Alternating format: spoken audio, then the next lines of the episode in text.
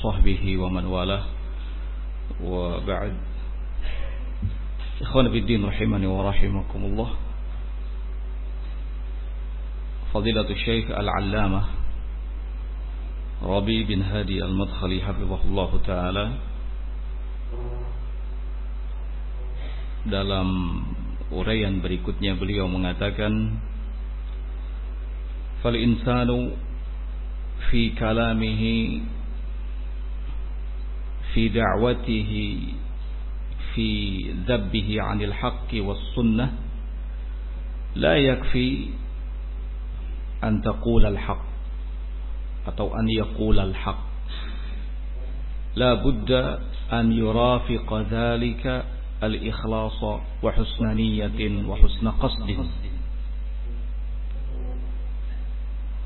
seseorang dalam perkataannya dalam dakwahnya dalam pembelaannya terhadap kebenaran dan sunnah tidak cukup baginya hanya menyampaikan kebenaran. Namun dia harus menyertakan dalam itu semua keikhlasan. Niat yang baik dan tujuan yang baik. Ini penting. Mengingat berapa banyak para penyampai kebenaran namun kebenaran justru menghujatnya apa yang menjadi penyebabnya yang menjadi penyebabnya adalah karena tidak ada keikhlasan. Niat yang tidak baik dan tujuan yang rusak. Oleh karena itu ketika kita mendakwahkan kebenaran, ketika kita membela kebenaran dan sunnah,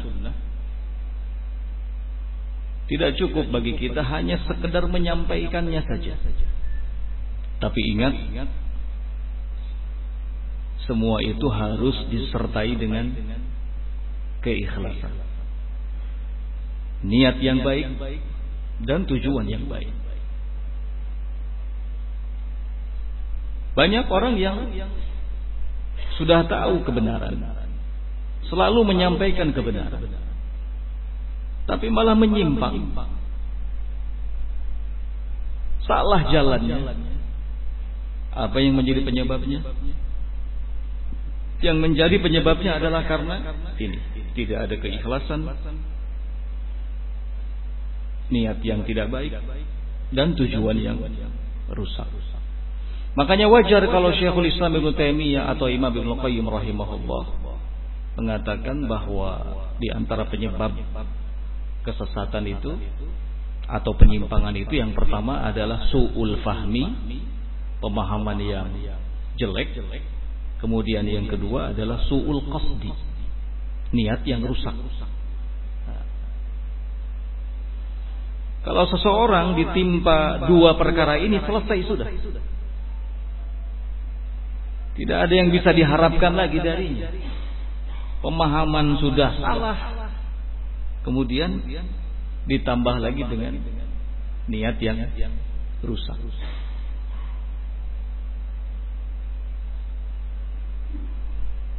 Qala law takallamta bil haqqi hawaka wa li hadfi min ahdafika ad-dunyawiyyah ما تكون قد أردت وجه الله ولا كان هذا كلام صادر من قلب منيب ولا من قلب سليم Seandainya engkau berbicara tentang kebenaran tapi dalam rangka mengikuti hawa nafsumu atau untuk tujuan tujuan dunia maka sejatinya engkau tidak menginginkan wajah Allah.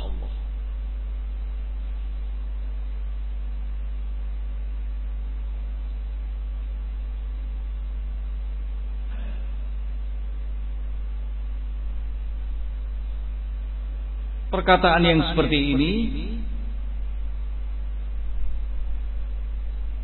Pembicaraan yang seperti ini sekalipun berisi tentang kebenaran adalah pembicaraan dan perkataan yang tidak muncul dari hati yang senantiasa kembali kepada Allah dan tidak pula muncul dari hati yang selamat. Percuma. Pembicaraan itu walaupun mengandung kebenaran kalau dalam rangka mengikuti hawa nafsu atau untuk tujuan mendapatkan dunia. Nah.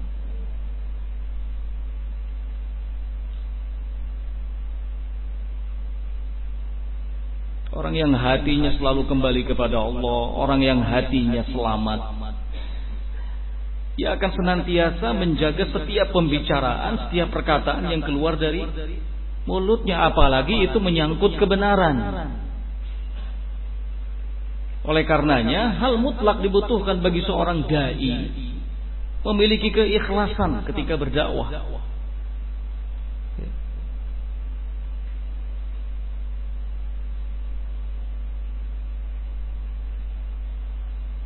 Dakwah menjadi sesuatu yang tidak berarti ketika tidak ada nilai-nilai keikhlasan di dalamnya.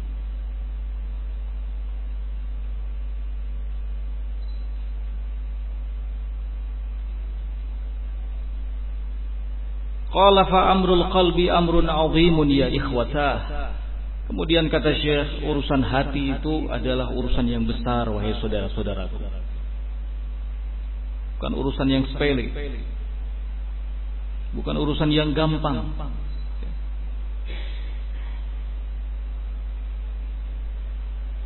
Idza saluha hadzal 'azm hadhihi al-mubghah saluha al-jasad kulluhu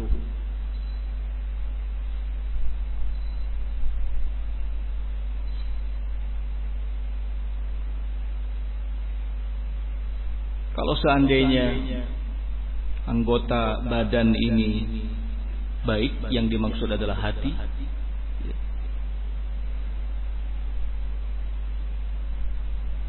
maka saluhal jasadu kulluh seluruh bagian-bagian jasad akan menjadi baik. Wa idza fasadat fasadal jasadu kullu. Namun kalau rusak maka semua bagian-bagian dari jasad ikut rusak pula. Nah.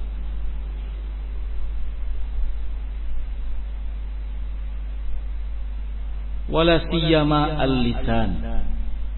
Terutama lisan kata Syekh. Fasadul kalam yadullu ala daghlin wa fasadin fil qalbi. Rusaknya perkataan menunjukkan buruk dan rusaknya hati. Sekali lagi rusaknya perkataan menunjukkan buruk dan rusaknya hati. Sebab biasanya apa yang hendak diucapkan oleh seseorang itu tergambar dulu di dalam hati.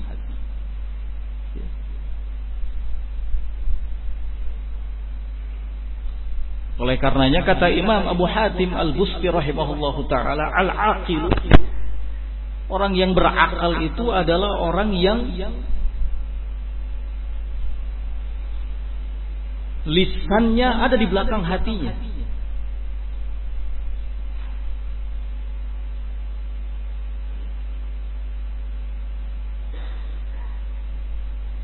Lisannya ada di belakang hatinya.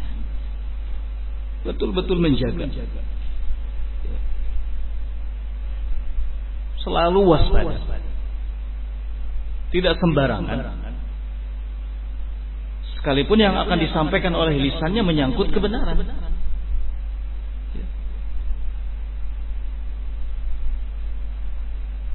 Karena fakta membuktikan banyak orang yang masya Allah bicaranya. Soal kebenaran tidak diragukan lagi. Tapi justru jadi bumerang baginya.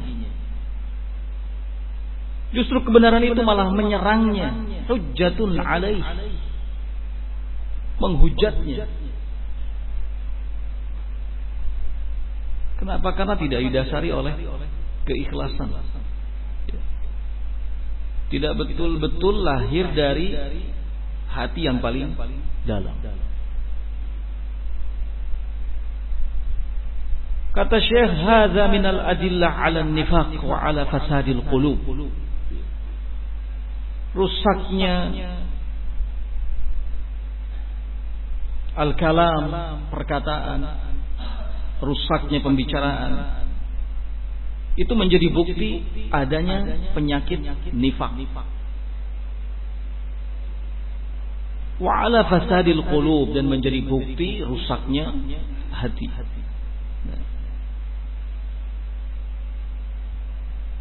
Nabi sallallahu alaihi wasallam menyebutkan bahwa salah satu tanda dari tanda-tanda kemunafikan adalah idza hadatsa kadzab. Kalau bicara selalu dusta. Kalau bicara selalu dusta. Pembicaraan yang dusta itu tidak selalu berarti setiap yang disampaikan bohong, tidak sesuai dengan kenyataan. Tidak berarti setiap yang disampaikan adalah kebatilan. Bisa jadi yang disampaikan adalah kebenaran. Tetapi tidak ada nilai-nilai keikhlasan ketika menyampaikannya. Hadza kadhib. Ini termasuk bentuk kedustaan, tidak jujur.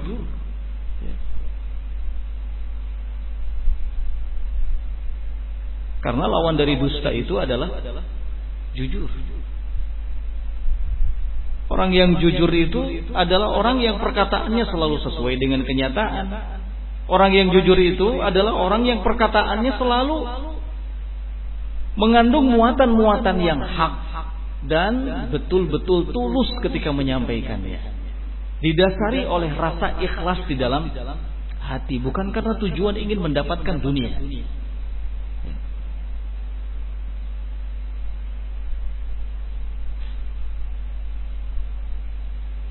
Karena agama itu bukanlah barang yang layak untuk didagangkan,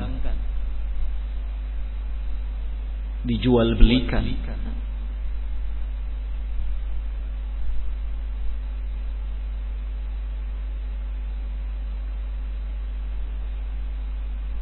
Jadi sama sekali tidak pantas ketika kita ingin mendapatkan dunia kemudian menjual ayat-ayat Allah.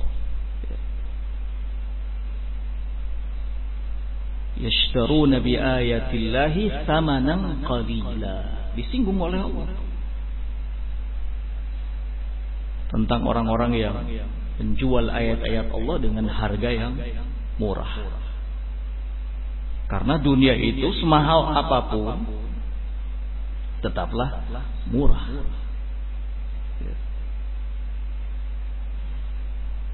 Bagaimanapun banyaknya perhiasan di dunia tetaplah sedikit.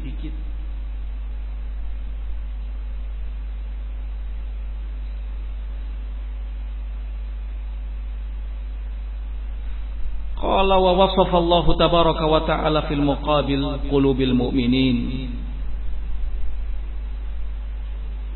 qulub munibah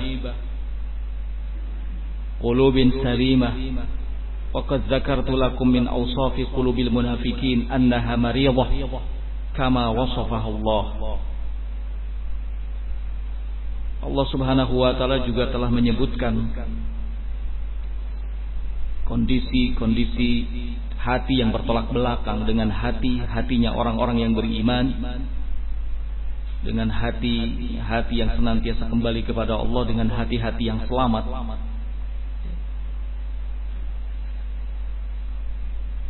Kemudian kata Syekh, aku juga telah sampaikan kepada kalian sifat-sifat dari hati-hatinya orang-orang munafik di mana hati-hati mereka adalah hati-hati yang berpenyakit. Qala wa minal qulubil kafirin Kemudian Allah Subhanahu wa taala menyebutkan hati orang-orang kafir dalam firman-Nya di Quran Fussilat wa qalu qulubuna fi akinnatin mimma tad'una ilai wa fi adanina waqrun wa min bainina wa bainika hijab fa'mal innana amilun Wa qalu qulubuna fi akinnah. Mereka mengatakan bahwasannya hati-hati kami fi akinnah. Dalam keadaan tertutup. Sehingga tidak bisa mendengar apa yang engkau serukan kepada kami. Kemudian di telinga-telinga kami juga ada penyumbatnya. Antara kami dan engkau ada hijab, ada penghalang. fa'mal innana amilun.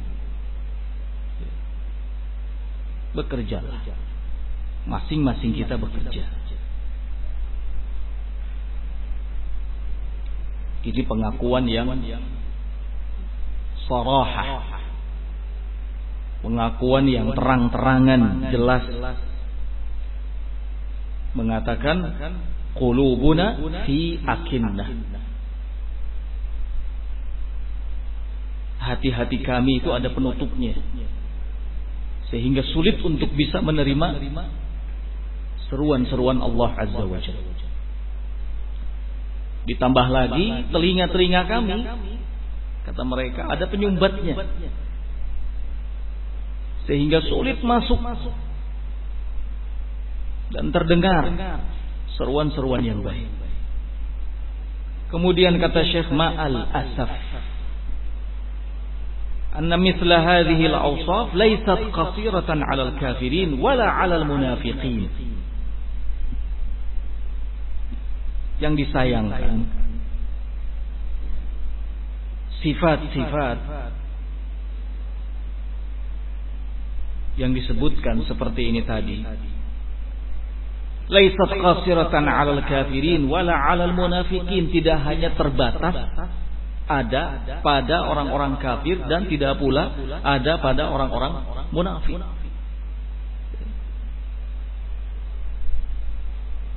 Orang-orang munafik hatinya berpenyakit. Orang-orang kafir hatinya tertutup. Telinganya tersumbat.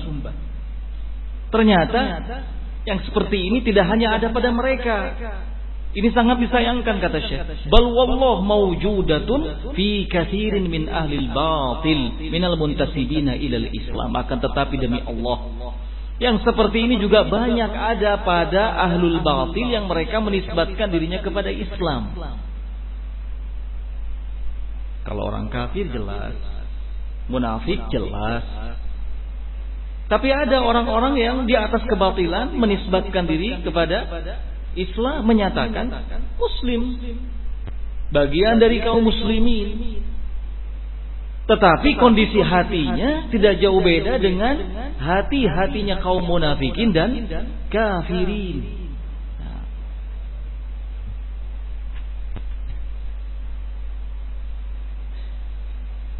lisanu halihim hadza wa in lam yakun lisanu maqalihim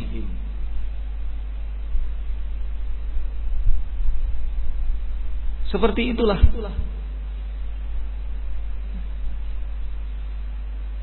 Pengakuan keadaan mereka wa in lam yakun lisanu maqalihim sekalipun itu tidak tersampaikan melalui lisan lisannya.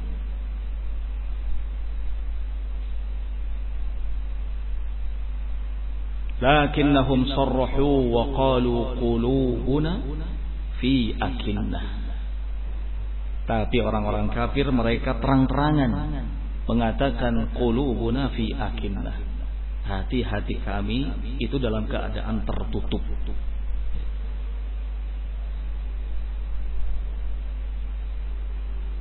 Yani ma nafham wa la naqbal. Dalam artian kami tidak bisa memahami, tidak pula bisa menerima. Wa qalu fi akinnah mimma tad'una ilaih wa adadina waqr. Wa min bainina wa bainaka hijab fa'mal innana amilun.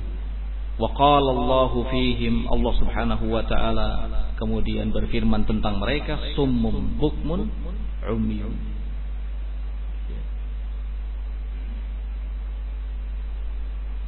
tuli, bisu, buta, fahum la ya'qilun. Mereka dalam keadaan tidak berakal. Seperti ini keadaan orang-orang yang hatinya tertutup. Ya.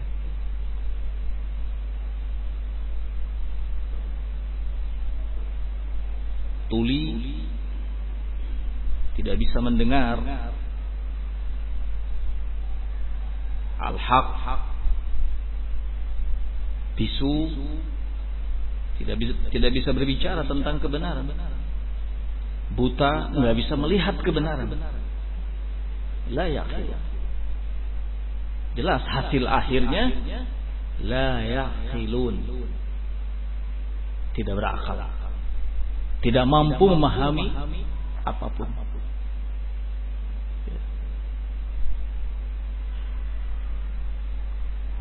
وقال الله ومثل الذين كفروا كمثل الذي ينعق بما لا يسمع إلا دعاء ونداء سم بكم عمي فهم لا يعقلون Ini lengkapnya.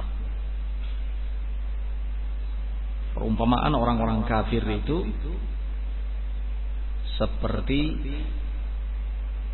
binatang yang tidak dapat mendengar apa-apa kecuali panggilan dan seruan summun bukmun umyun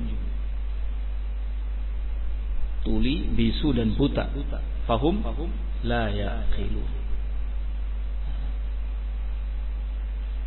Qala hadhihi tujadu 'inda katsir min ahli al-batil wa ahli al-bid'ah. Orang-orang yang hatinya dan keadaannya sama persis seperti munafik kafirin tujadu inda kathiri min ahli batil. Banyak didapati pada ahlul batil dan ahlul bidah. Ahlul batil ahlul bidah mereka menisbatkan dirinya kepada Islam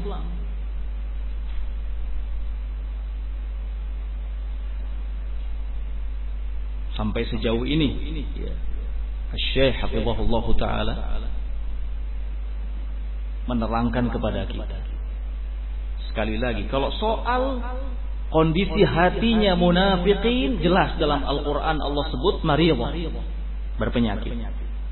Soal hatinya orang-orang kafir jelas juga Allah terangkan bahwa hati mereka tertutup telinga mereka tersumbat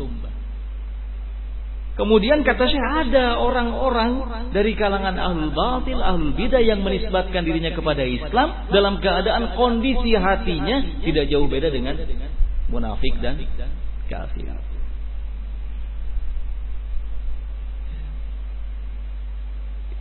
Ini menunjukkan bagaimana fakihnya pemahaman beliau. Hafizahullah taala. Mungkin kalau kita ketika tahu kondisi hati munafik adalah berpenyakit. Kondisi hatinya orang-orang kafir dalam keadaan tertutup. Telinganya tersumbat. Selesai. Kita tidak pernah berpikir bagaimana kondisi hatinya ahlul batil dan ahlul bidah yang menisbatkan dirinya kepada Islam.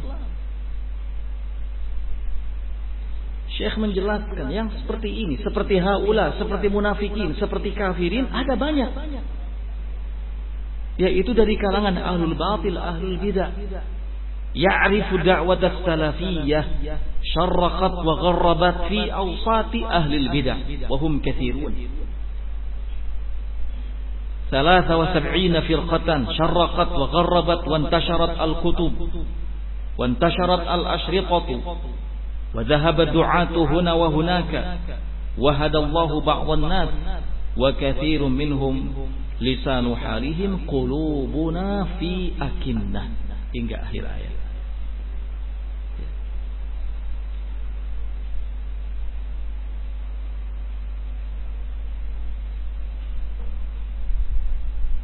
Dakwah salafiyah.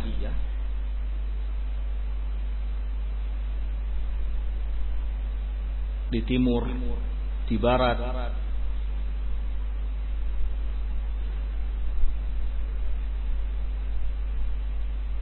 Ada fi ausati ahli bidah. Di tengah-tengah ahli bidah. Dan ahli bidah jumlahnya banyak. Salah wasab'ina firqah. 73 golongan. Di timur, di barat.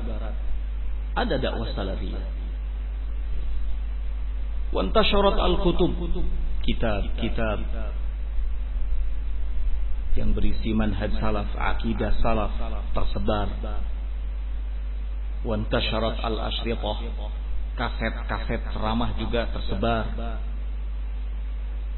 Dai-dai juga menyebar ke sini ke sana kata Syekh. Wahadallahu ba'dhan nas. Kemudian dengan dakwah salafiyah itu Allah beri petunjuk sebagian manusia. Namun Kathirun minhum lisanu halihim banyak dari kalangan ahlul batil, ahlul bidah. Lisanu halihim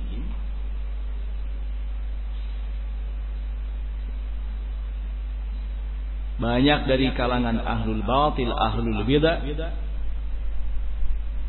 yang pengakuan dari sisi keadaannya menyatakan qulubuna fi akinnah.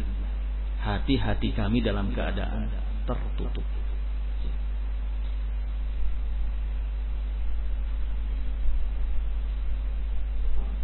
Mau tidak mau secara faktanya mereka seolah-olah mengatakan qulubuna fi akinnah. Hati-hati kami dalam keadaan tertutup gak mau nerima dakwah salafiyah. Kenapa? Karena secara fakta seolah-olah mereka mengatakan seperti ini. Hati kami dalam keadaan tertutup.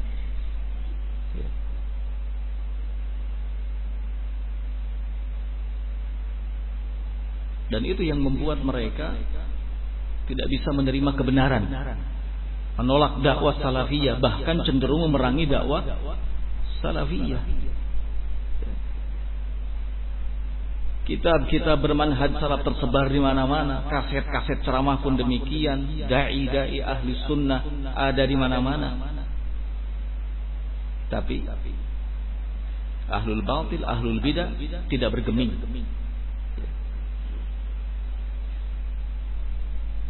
Lisanu halihim keadaan mereka seperti orang-orang kafir yang mengatakan qulubuna fi akinnah. Hati-hati kami dalam keadaan tertutup, terkunci.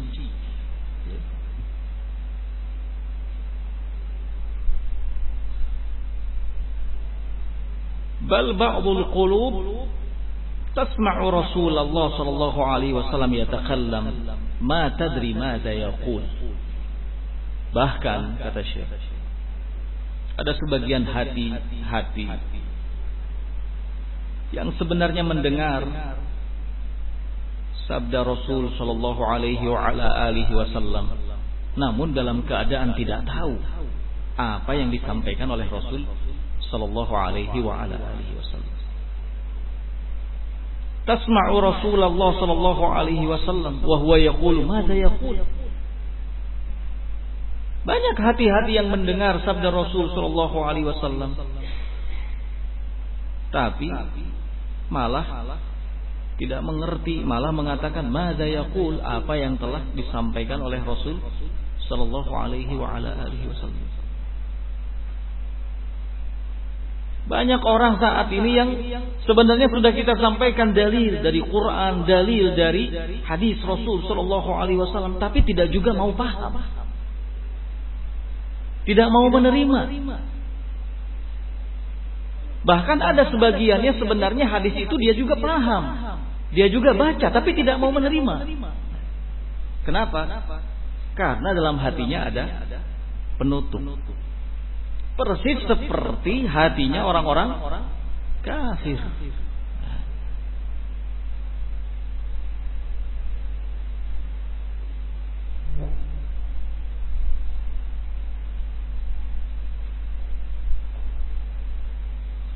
sulit menerima kebenaran. Sulit menerima al-haq. Banyak orang yang hafal hadis, masya Allah. Hafal hadis. Tapi tidak memahami apa yang dihafalnya. Tidak masuk apa yang dihafalnya itu ke dalam hatinya. Sehingga nampak dalam perilakunya. Banyak yang tahu soal hadis, memanjangkan lihya, banyak yang tahu soal hadis. Di atas mata, kaki, celana. Banyak yang tahu. Banyak yang sudah membaca. Banyak yang hafal. Tetapi sedikit yang mengamalkannya. Atau bahkan ada yang cenderung tidak menerimanya.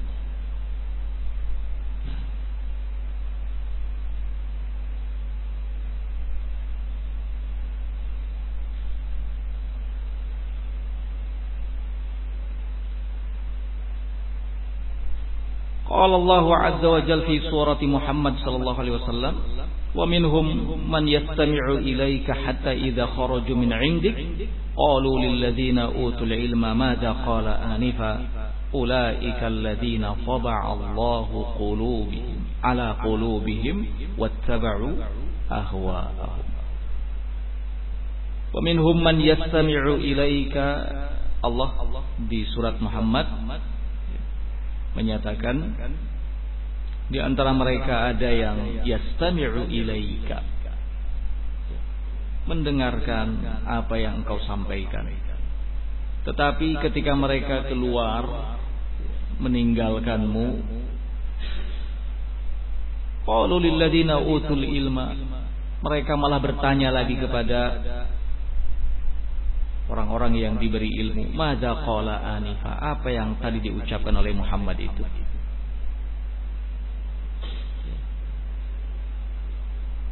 Kata Allah ulaika alladzina Allahu ala qulubihim. Mereka adalah orang-orang yang Allah tutup hatinya wattaba'u ahwa'ahum sehingga mereka cenderung mengikuti hawa nafsunya.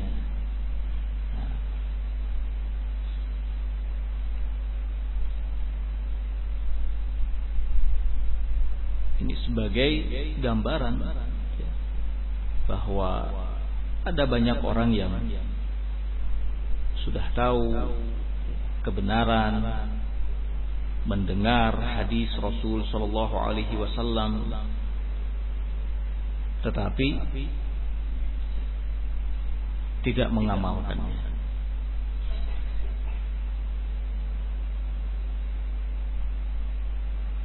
Ini adalah orang-orang yang Allah tutup hatinya. Karena Allah tutup hatinya sehingga lebih cenderung mengikuti hawa nafsu. Nah, berusaha untuk mentakwil, ya. berusaha untuk menafsirkan hadis sesuai dengan akalnya.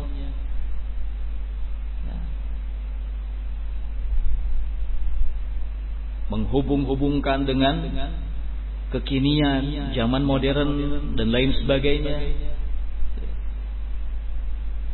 Mencoba untuk mengakali kalau hadis ini misalnya berlaku di zaman Nabi, kalau sekarang sudah tidak relevan lagi dengan zaman.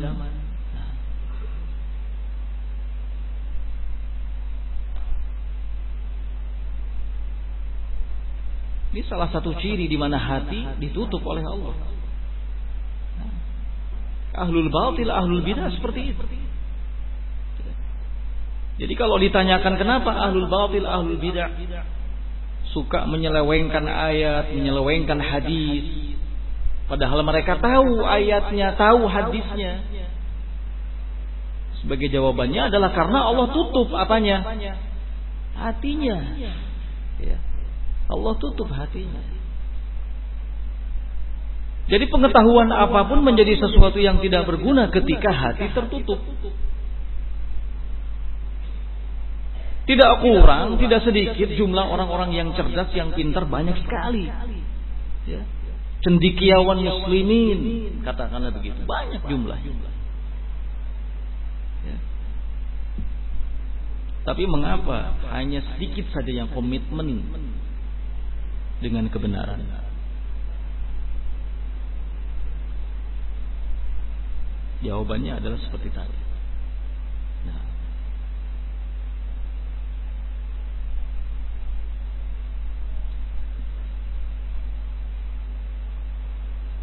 Sejak zaman Rasul Shallallahu Alaihi Wasallam sudah ada orang-orang yang seperti ini keadaannya. Mereka langsung mendengar apa yang disampaikan oleh Nabi Shallallahu Alaihi Wasallam, tapi ketika keluar dari sana, Berpura-pura tidak tahu. Bertanya-tanya kepada orang-orang yang dianggap memiliki ilmu apa sih yang disampaikan oleh Rasul tadi. Nah, ini zaman Rasul sudah ada. Apalagi sekarang. Apalagi di zaman sekarang. Tidak ada satupun yang sempat bertemu mendengar langsung dari lisan Rasul sallallahu alaihi wa wasallam. Makanya tidak heran ketika kita sampaikan ini hadis diriwayatkan oleh Imam Bukhari. Jawabannya apa? Jawabannya dalam hadis Sahih Bukhari itu banyak hadis-hadis yang perlu untuk diluruskan kembali.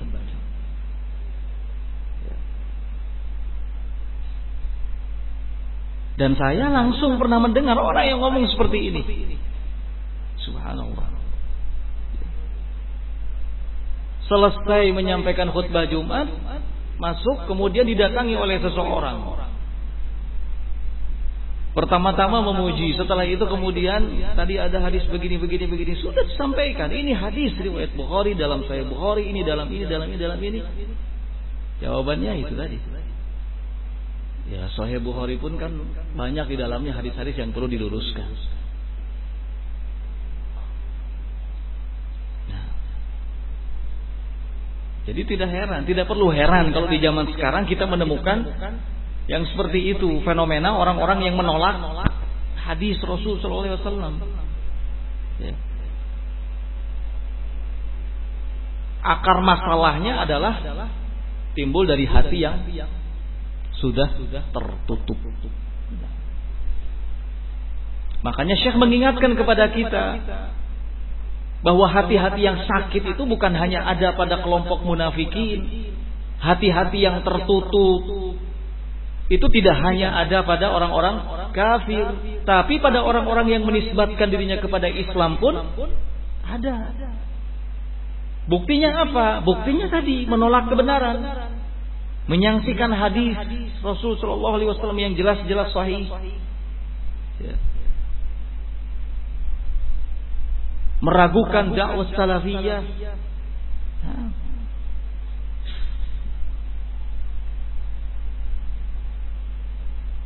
Qala Rasulullah yuhaddithuhum afsahun nas wa ablagun nas wa idza takallama bi kalamin law syaa la 'ada an yu'iddahu لعده. لو شاء العاد أن يعده لعده. ولو شاء أن يحصيه لأحصاه بسهولة كلمة كلمة كلمة بسهولة كلمة كلمة. بل أحيانا يتكلم بالكلمة ثلاث مرات لتفهم عنه. Rasulullah Shallallahu Alaihi wa ala alihi Wasallam yuhadithuhum yang langsung menyampaikan kepada mereka seperti disebutkan di ayat tadi.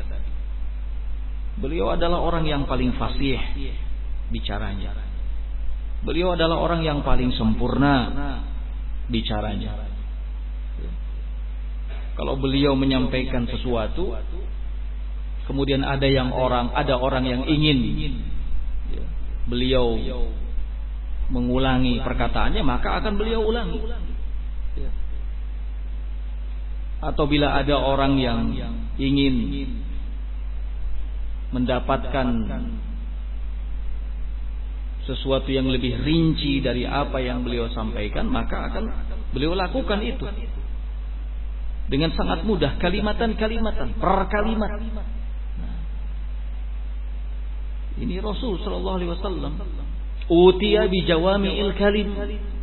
Sosok yang diberikan kesempurnaan dalam perkataan. Kalau ada orang yang ingin agar beliau mengulangi perkataannya, beliau ulangi. Kalau ada orang yang ingin beliau lebih merinci perkataannya, beliau akan rinci hal itu dengan mudah, kalimat-kalimat, perkata. Bahkan terkadang beliau menyampaikan satu perkataan diulang hingga tiga kali. Tujuannya apa? Litufham anhu agar dapat dipahami. Tapi nyatanya sekalipun seperti ini keadaan beliau ada saja orang yang menyangsikan tidak mau menerima.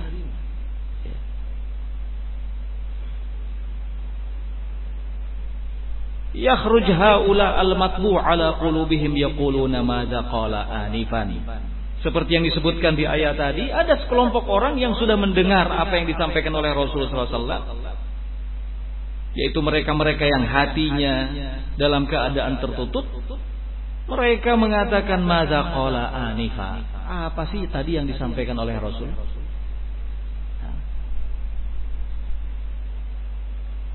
Mayafhamun. Mereka tidak memahami. Jadi jangan heran kalau apa yang kita sampaikan kemudian tidak diterima dengan baik. Padahal yang kita sampaikan Quran dan hadis tidak perlu heran. Ya. Tidak perlu putus asa. Jangan berhenti dakwah. Karena tidak ada yang mau tidak ada yang mau dengar. Terus lanjutkan.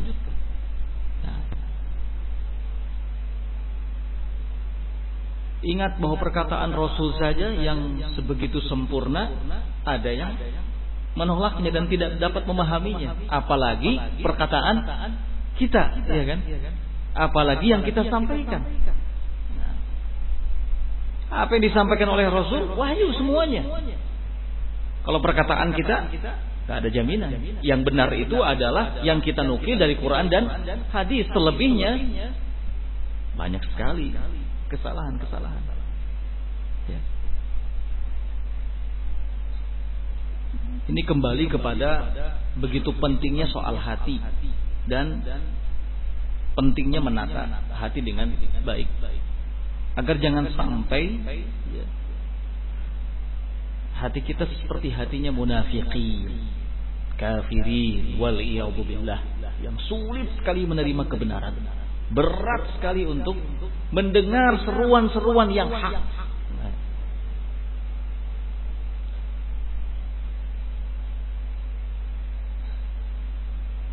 Kata Syekh, "Fanahnu ma nuridu lisyababil muslim an yakuna fihi min hadhihi at-taba'i wa min hadhihi al-akhlaq." Kita sangat tidak ingin bila para pemuda muslim memiliki karakter dan akhlak yang seperti ini. Ya.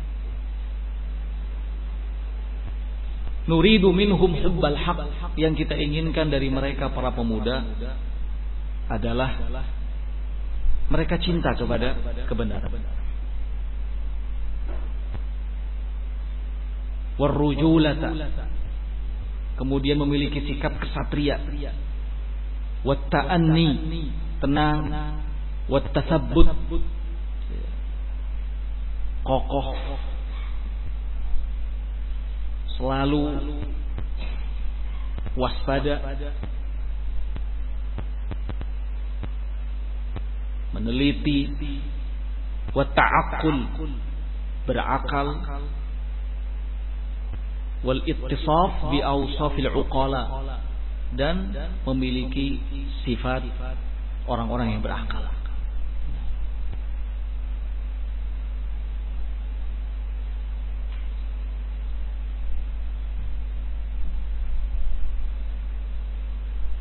Wa awsafil mu'minin as-sadiqin dan memiliki sifat sifat kaum mukminin as-sadiqin yang jujur alladzina yuhibbunal haq yang mencintai kebenaran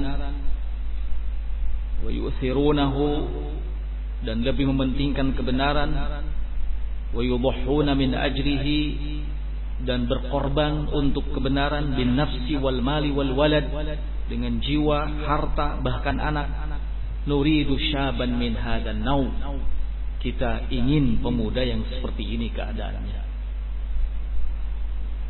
La nuridu syababan fihi min hadhihi sifat, sifatil munafiqin wal billah. Kita tidak ingin ada pemuda yang memiliki sifat sifat munafik wal billah. Allati la yakhlu minha katsirun minal munharifin an hadiyillah tabaraka wa taala. Sifat-sifat yang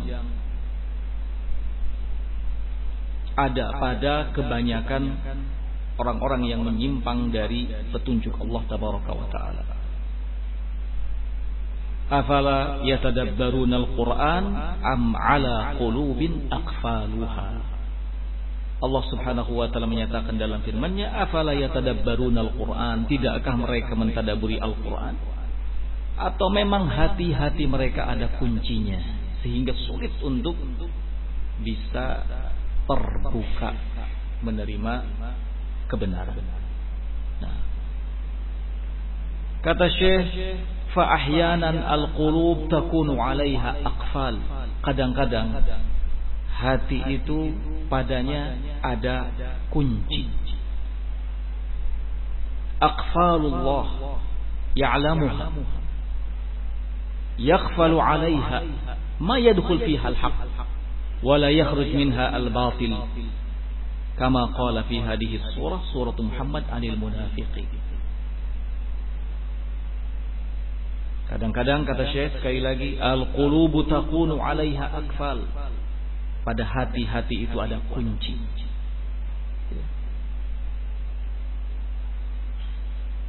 Kunci yang Allah Subhanahu wa taala telah mengetahuinya. Yakfalu 'alaiha. Kunci itu benar-benar mengunci hati. Sehingga ma yadkhul fiha al-haq, kebenaran tidak dapat masuk ke dalamnya dan kebatilan tidak bisa keluar darinya. Ngeri. Kalau hati dalam keadaan terkunci. Ya. Ini bisa menimpa siapa saja. Jangan pernah berpikir, oh itu hatinya orang-orang kafir, itu hatinya orang-orang munafik. Hati kita pun kalau tidak ditata dengan baik, ya. kalau tidak selalu diperbaiki, bisa jadi kondisinya terkunci. Kalau hati sudah terkunci, maka kebenaran apa pun tidak akan bisa masuk dan kebatilan dalam bentuk apa pun tidak bisa keluar darinya. Sebagaimana yang Allah Subhanahu wa taala singgung tentang orang-orang munafik di surat Muhammad tadi. Ya. Mendengar apa yang disampaikan oleh Rasul. Tapi kemudian tidak bisa memahaminya, malah bertanya kepada yang lainnya. Apa yang diucapkan oleh Rasul tadi. Waliyahudillah. Dan memang orang-orang munafik itu seperti itu, seperti di surat An-Nisa misalnya. Allah Subhanahu wa taala mengatakan la yakaduna yafqahuna haditha. Mereka itu benar-benar selalu tidak paham perkataan. Gagal paham. Munafikun. Bukan karena tidak mendengar, nggak pahamnya itu. Mendengar sebenarnya. Tapi selalu tidak bisa memahami. Kenapa? Apa yang membuat seperti itu? Kembali ke keadaan apa? Hati. Hati yang membuat begitu.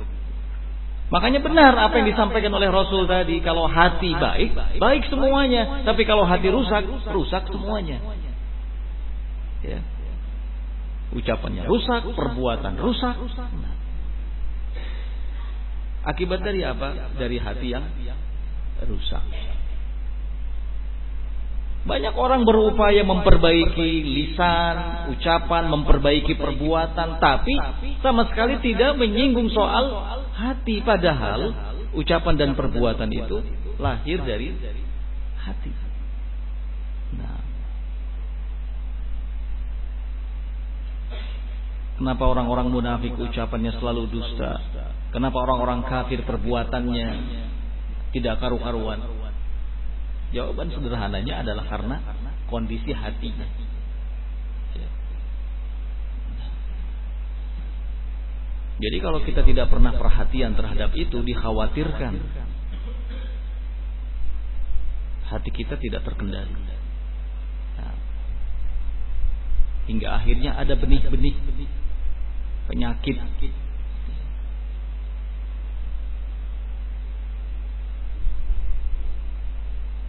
Qala fahadihi lamhatun a'ni asnafa qulubin nas. Inilah sekilas kata saya. Soal asnaf qulubin nas. Macam-macam hati manusia atau jenis-jenis hati manusia. qulubil mu'minin, qulubil kafirin, qulubil munafikin. Hatinya golongan mukminin, hatinya golongan kafirin dan hatinya golongan munafik.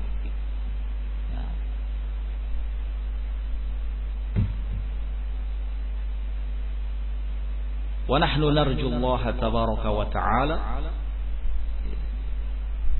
ونضرع إليه أن يجعل قلوبنا حية مؤمنة صادقة تحب الحق وتقبله وتستشربه.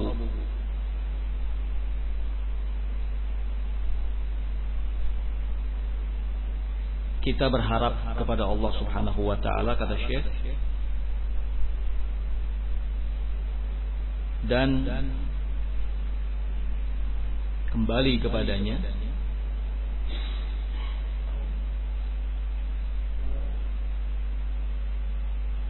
An yaj'ala qulubana hayyatan. Agar Allah menjadikan hati-hati kita hidup mukmin beriman jujur tulus mencintai kebenaran menerimanya kemudian menyerapnya dengan baik. Ini yang kita semua harapkan. Nah, hati kita senantiasa hidup, beriman, jujur, tulus, mencintai kebenaran, menerima kebenaran dan dapat meresap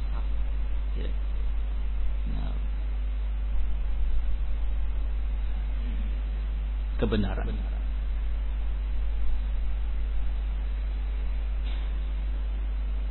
Nasallallahu subhanahu wa ta'ala at-taufiq wassalamah. Terakhir kita mohon kepada Allah subhanahu wa ta'ala taufik dan keselamatan. Insyaallah kita cukupkan dulu sampai di sini. Nanti kita akan lanjut kembali di lain waktu. والله تعالى أعلم بالصواب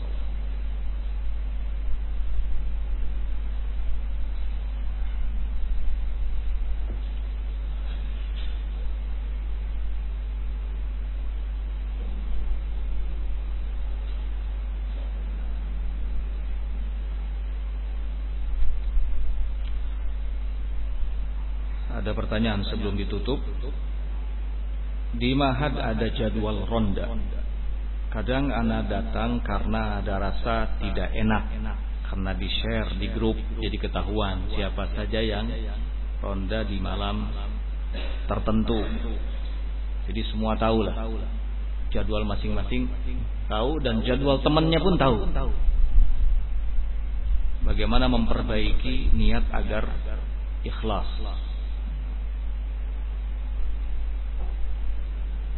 Baik.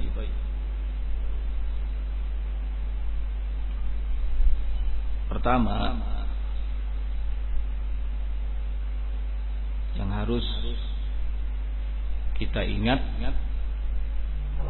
adalah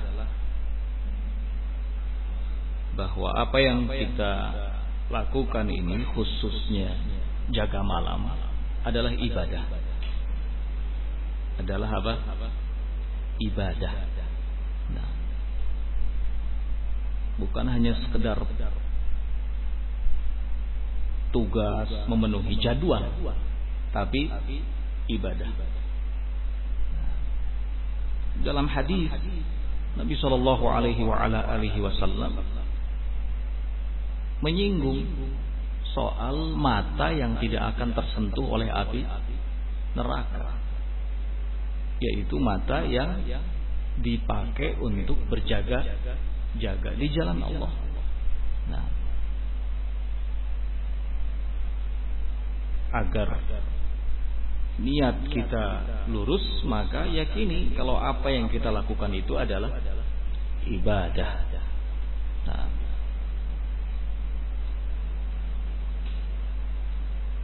dan ibadah tentu butuh kepada keikhlasan karena syarat diterimanya di antaranya adalah harus ada niat yang lurus, ikhlas. Nah. Lalu bagaimana jika tidak datang karena niatnya masih belum ikhlas? Lah, tetap datang. Jangan karena alasan wah niat tidak ikhlas, malu terus kemudian tidak menunaikan tugas dengan baik, tetap lakukan itu. Tepis semua ya keraguan dan tanamkan keyakinan bahwa yang dilakukan ini adalah ibadah. Nah.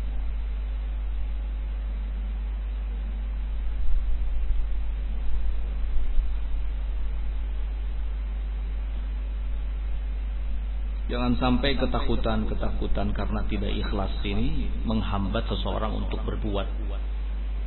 Menghambat untuk beramal nanti akan ada banyak sekian amal yang pada akhirnya tidak dikerjakan karena alasan belum ikhlas.